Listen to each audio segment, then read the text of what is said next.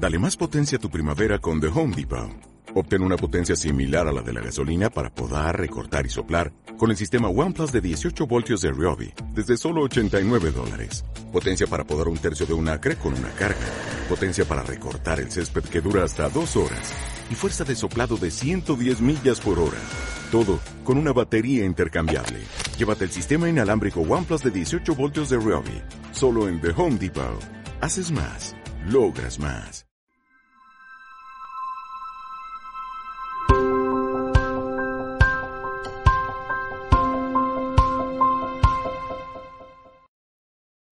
En pleno verano, con muchas parroquias cerradas aún, por ejemplo, en países de Latinoamérica, debido a la pandemia y con otras bajo mínimos por la pandemia o por las vacaciones, la Congregación para el Clero, que preside el cardenal Estela, ha publicado un documento que tiene como intención revitalizar las parroquias y hacerlas más evangelizadoras. Es un documento que no añade en esencia nada nuevo, no está, no es una legislación nueva, más bien viene a recordar las cosas que ya son ley en la Iglesia y a darles quizá alguna nueva orientación. Y es un documento que ha sido recibido con, con, con, críticas, sobre todo en dos sectores de la Iglesia. Unas críticas hechas más desde la base, desde los curas en Latinoamérica, no todos, ni mucho menos. Pero sí, en Latinoamérica, algunos sacerdotes dicen que el documento ha sido elaborado por personas que no conocen la realidad de las eh, parroquias latinoamericanas, que llevan quizá demasiado tiempo en los sacros palacios vaticanos y que no saben la pobreza que existe en esas parroquias y que no saben tampoco, eso dicen, repito, algunos, algunos sacerdotes latinoamericanos, y que no saben cómo es el pueblo latino. Bueno, no creo, no me parece justo de ninguna manera generalizar sobre el pueblo latino, pero es verdad lo dicen ellos, lo dicen esos sacerdotes, que en muchos, en muchos sitios, en muchas parroquias, eh, sí no se aplican las tarifas, que es lo que pide el documento, entre otras cosas, eh, es lo que pide el documento del Vaticano, si no se aplican las tarifas, es decir, si no se le dice a una persona esta misa eh, tienes que pagar tanto, o por este bautizo tienes que pagar tanto, o por esta primera comunión, o por esta celebración de la quinceañera, o por este matrimonio tienes que pagar tanto, si en cambio se le dice paga lo que quieras, dicen eh, estos sacerdotes, eh, la economía de la parroquia se va a hundir, va a ser imposible que sobreviva porque ya están en unas condiciones de gran precariedad y porque Mm, eh, dicen ellos, la gente da muy poco, tanto en las colectas como en el caso de que fuera, de que fuera voluntaria la aportación por los sacramentos. Bueno, yo creo sinceramente que el Vaticano no tiene ninguna intención de llevar a la quiebra a las parroquias, ni en Latinoamérica ni en ningún otro sitio. Y que me parece a mí que sí conocen suficientemente cuál es el problema. Me parece que hay que ir al fondo de la cuestión, es decir, hay que intentar acabar con los abusos cuando estos existen.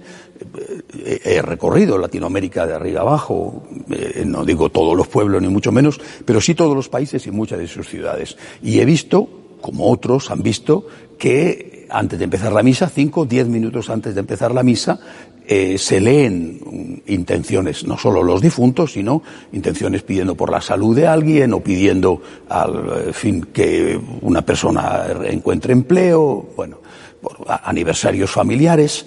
A mí esto me parece una fe del pueblo en el valor de la Santa Misa. Me parece una cosa positiva. Lo que no me parece bien es que esto se pudiera, en algunos casos ocurre, aunque sea una minoría, que esto se pudiera convertir en una comercialización de la misa, es decir, en un abuso. Yo creo que los abusos son los que quiere evitar el Vaticano. Que no haya abusos y que no haya a nadie al cual se le niegue una misa por su papá, un bautizo, eh, la celebración del, matrimonio porque no tenga dinero. Pero también, repito, creo que el Vaticano busca eso, evitar los abusos. También tengo que decir que es posible que exista, ¿eh? Pero no creo de verdad que haya muchos sacerdotes, si es que hay alguno, que le nieguen a una persona los sacramentos en Latinoamérica porque no puede pagar. Creo que la realidad es que los sacerdotes intentan salvar la economía parroquial, que es muy precaria, e intentan salvarlo, pero no niegan los sacramentos a nadie si es el caso que ellos conocen bien a esa persona concreta de que no puede pagarlo. Al contrario, eh, son generosos y les ayudan, eh, no solamente celebrando el sacramento sin cobrar absolutamente nada, sino que les ayudan eh, con, alimentos o con, dinero para que puedan salir adelante de sus problemas. Mucho más graves, me parece, han sido eh, las críticas, los ataques contra este documento del Vaticano procedente de Alemania. Ahí no han sido rumores de curas, sino han sido declaraciones públicas de obispos. ¿Por qué?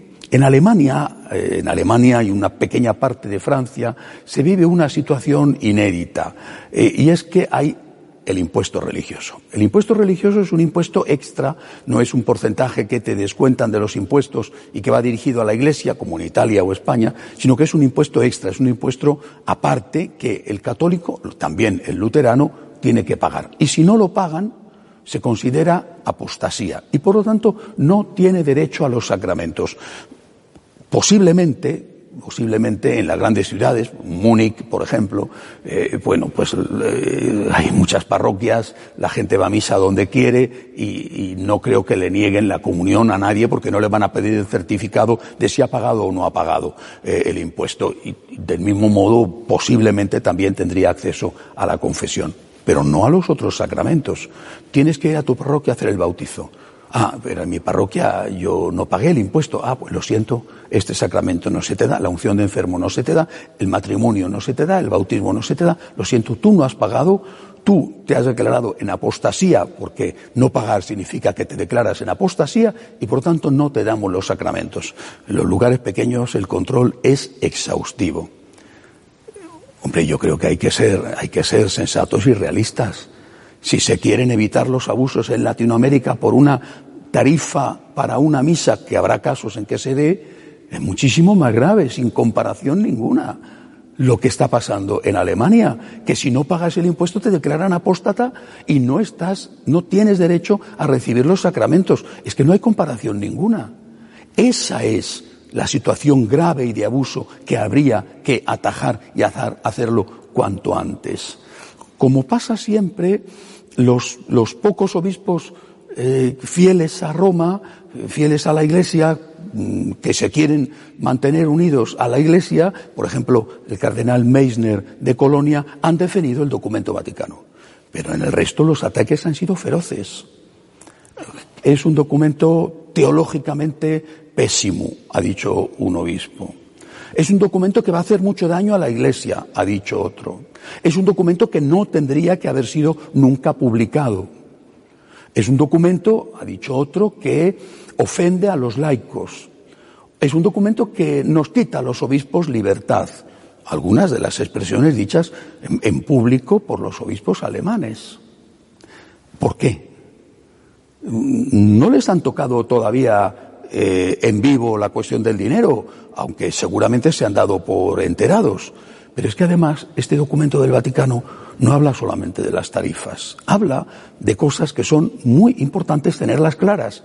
Por ejemplo, que el párroco tiene que ser y solo puede ser un sacerdote, que el laico no puede hacer la humilía en las misas. Laico puede predicar, puede hacer otras cosas. Si no hay sacerdote, puede ser testigo en un matrimonio. Mm, si no hay sacerdote, puede administrar el bautismo. Estas cosas han ocurrido siempre, entre otras cosas, y sobre todo porque en el caso de los matrimonios, por ejemplo, los, los, protagonistas, los testigos son ellos. Ellos son los actores, ellos son los ministros. En el matrimonio los demás somos testigos, el primer testigo cualificado, por supuesto, el sacerdote. Han dicho, naturalmente, que si no es un hombre sacerdote ordenado, no puede ser párroco, con lo cual han excluido a las mujeres como diaconisas, sacerdotisas o párrocos. Eh, esto es lo que les ha tocado.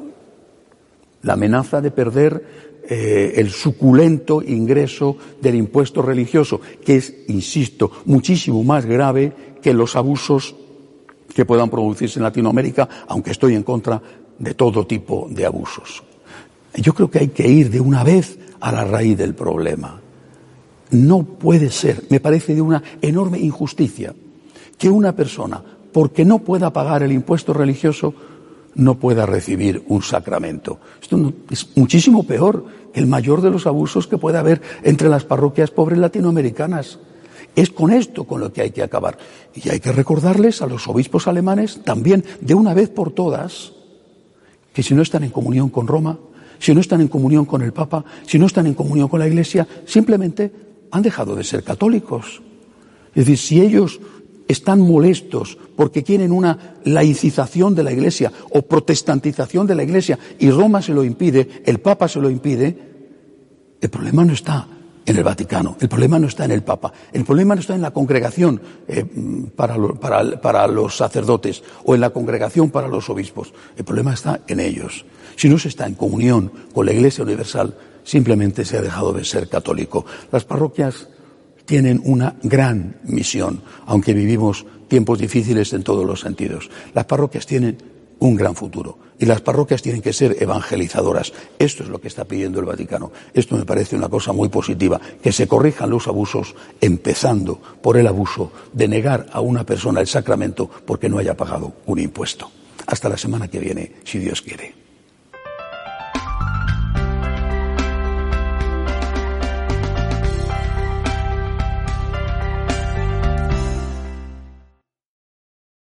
Dale más potencia a tu primavera con The Home Depot. Obtén una potencia similar a la de la gasolina para poder recortar y soplar con el sistema OnePlus de 18 voltios de Ryobi desde solo 89 dólares. Potencia para podar un tercio de un acre con una carga.